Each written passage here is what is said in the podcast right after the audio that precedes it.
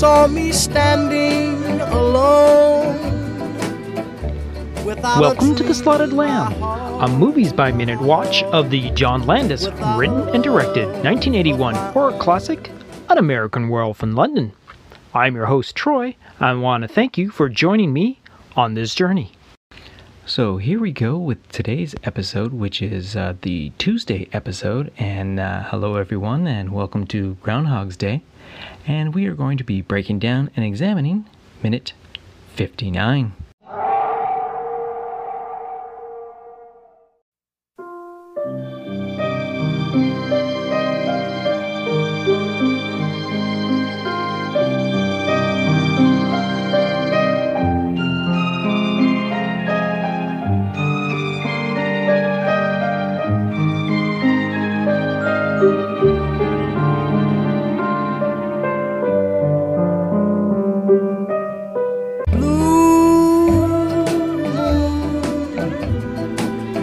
Saw me standing alone. Without Welcome to The dream Slaughtered Lamb, a movies by minute watch of the John Landis written and directed 1981 horror classic, An American Werewolf in London. I'm your host, Troy. I want to thank you for joining me on this journey. So, here we go with today's episode, which is uh, the Tuesday episode. And uh, hello, everyone, and welcome to Groundhog's Day. And we are going to be breaking down and examining minute 59. And this minute starts with one eye is a thinking for an eye and ends with God what? So this minute continues on with uh, David doing his pacing back and forth within Alex's flat, uh, the living room area. He paces uh, three more times, left and right, left and right, left and right, sort of thing. And uh, we again are playing against with uh, CCR ending off in the uh, still playing in the background of the actual episode. But what's kind of interesting is that the full locked off shot uh, at the very second when David heads from the left side of the screen to the right side of the screen for the first time in this uh, minute, the actual camera actually slightly turns slightly more towards the right because it looks like David is about to go out of frame for this particular uh, sequence, and it's just like a slight nudge, a nudge over just to make sure that uh, David Naughton stays within the shot. We then cut to the shot of the children's hospital where Benjamin is laying with his little uh, bear, uh, teddy bear tucked under his arm. Uh, he obviously is not quite asleep right now. We can see his little uh, Laurel and Hardy uh, comic book is tucked under his pillows, as actually from off camera, Alex enters the scene and actually kneels down at the uh, bedside of uh, Benjamin. And of course, Alex asks innocently asks him a question about his uh, his evening right now, and of course, Alec uh, Benjamin answers his typical way, How are we feeling tonight?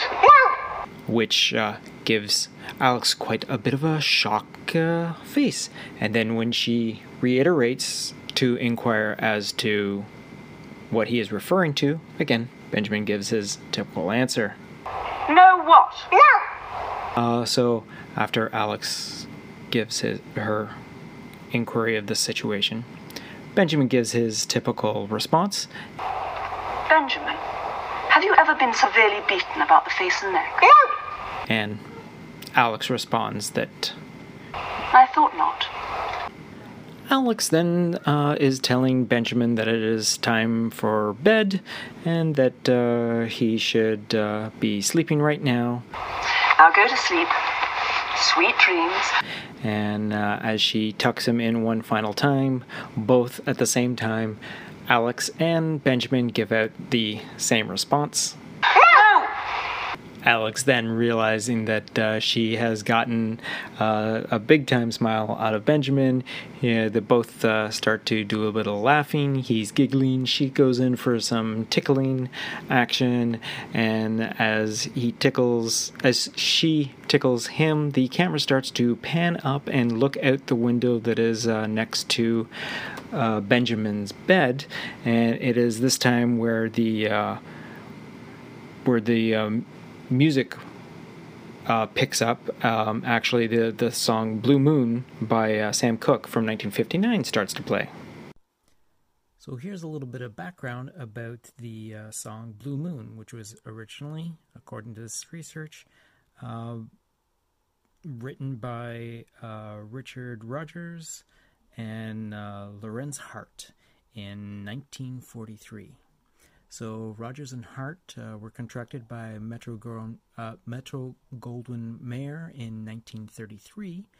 they were commissioned to write a song for the movie Hollywood Party uh, which was to star many of the studio's top artists. Uh, Rodgers recalls one of the ideas that had come into the scene in which uh, Jean Harlow is shown as an innocent young girl saying, or rather singing, her prayers. Uh, how the sequence fitted into the movie, I haven't got the foggiest idea, but the purpose was to express Harlow's overwhelming ambition to become a movie star. And in uh, the song was not recorded, and the movie was released without Harlow in it as well uh, in 1943.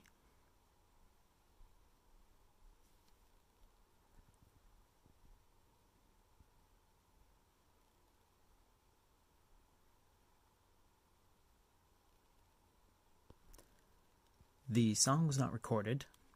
The movie was released without Harlow in 1934 an MGM song number 225, Prayer, uh, dated June 14th, 1933, was registered for copyright as an unpublished work on July 10th, 1933. Hart uh, wrote new lyrics for the tune to create uh, a title song for the 1934 film Manhattan Melodrama. The song, which was also titled It's Just That Kind of a Party, was cut from the film before release and registered for copyright as an unpublished work on March 30th, 1934. The studio then asked for a nightclub number for the film. Rodgers still liked the melody, so Hart wrote uh, the third lyrics, uh, The Bad uh, in Every Man, uh, which was sung by Shirley Ross. After the film was released by MGM, Jack Robbins, the head of the studio publishing company, uh, decided that the tune was uh, suited for commercial release, but uh, needed more romantic lyrics and a punchier title. Hart was initially reluctant to write yet another uh, lyric, but he was persuaded. Robbins uh, licensed the song to Hollywood Hotel, a radio program that used it as its theme, and the covers of Robbins' uh, 1934 sheet music edition credits Ted Fiorito as introducing the song, uh, recorded on Brunswick 7315, October 19th, 1934. The song charted to the top 10 for 18 weeks in Variety, reaching number one on January 26, 1935. The song was also recorded by Glen Gray and the Casa Loma Orchestra for Decca Records in November 1934, and Connie Boswell for Brunswick Records in 1935. It subsequently was featured in at least seven MGM films, including The Marx Brothers at the Circus in 1939, and Viva Las Vegas in 1964. So the camera then uh, zooms in and focuses on the actual moon and zooms closer and closer in. Then all of a sudden we cut to David back in Alex's uh, flat. He is sitting down in the original uh, chair and uh, is actually reading the uh, has the novel open to near the end of the book. Uh, obviously, he's either knows the story because uh, he is aware of the movie version of this particular book, and then all of a sudden, within like less than a second of the shot being back to David in the in the uh, flat, he uh, s- screams out loud. Raises his hands up to his uh, head and uh, tosses the book to the ground. We then do a quick shot to a further back, pulled back shot of uh, David sitting down there, and we can see more of the uh, living room. And all of a sudden, we can totally see that uh, David's t shirt is completely drenched in uh, sweat as David runs his hands up into his hair and starts to pull at his scalp in extreme pain. He then screams out once more. Then his forward momentum uh, coming out of the chair drops him to his knees, and he actually falls forward and actually has to support himself from f- completely falling over by uh, grabbing at the couch as, couch as well. One hand still grasping into his air as he uh, as he is in severe severe pain. He then straightens out his back and actually leans back in even further, his uh, head uh, thrown back and his hand still grasping at his forehead. And he screams out one more time. And then we hit the end of this particular minute because stuff is now about to get wild.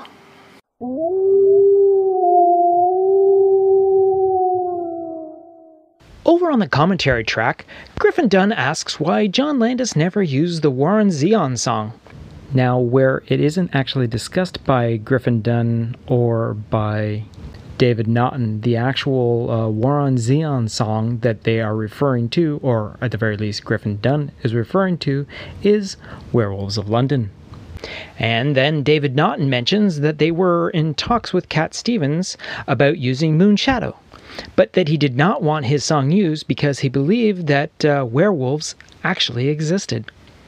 A little later on, during the uh, tick- tickling sequence between Alex and Benjamin, Griffin Dunne mentions that that kid is probably still going on about Jenny.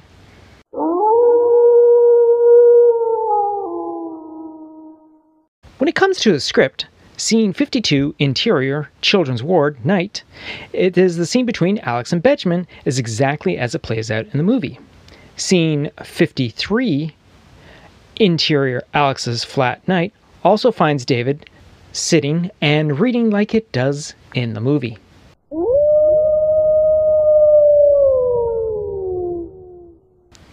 According to the radio drama, the following scene is after David has had his most recent face check, uh, brings Dr. Hirsch, again reprised by John Woodvine, asking Nurse Gallagher if she knows if Nurse Price has seen the Kessler boy since his uh, release. Alex enters the room to answer the question. He then asks Nurse Price to join him in his office. Back in Alex's flat, David continues to doubt the werewolf thing, deciding that all he needs is a good meal and eight hours of sleep, but he's bored and he's looking for something to read. Finally, settling on a copy of A Connecticut Yankee, where he remembers seeing the Bing Crosby movie. Once he starts reading the opening of the novel, he is suddenly hit with curse inducing pain.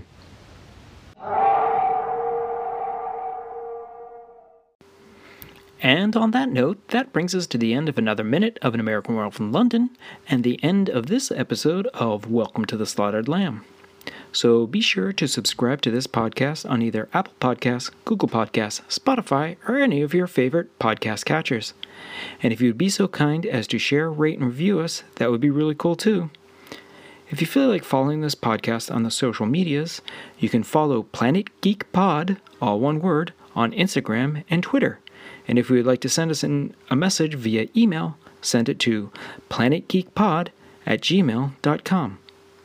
So until next time, remember keep off the moors, stick to the roads. Best of luck. Bomb bomb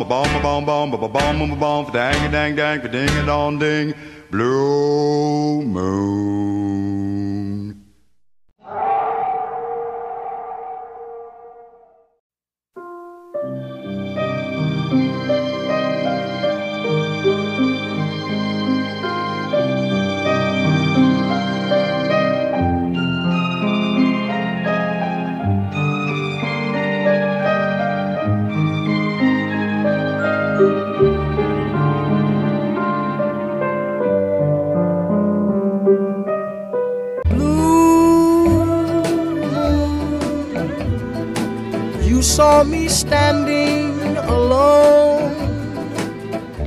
Welcome to The Slaughtered Lamb, a movies by minute watch of the John Landis written and directed 1981 horror classic, An American Werewolf in London. I'm your host, Troy. I want to thank you for joining me on this journey.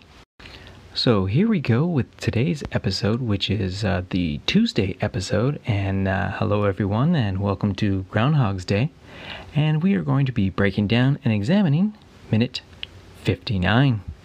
So until next time, remember keep off the moors, stick to the roads. Best of luck.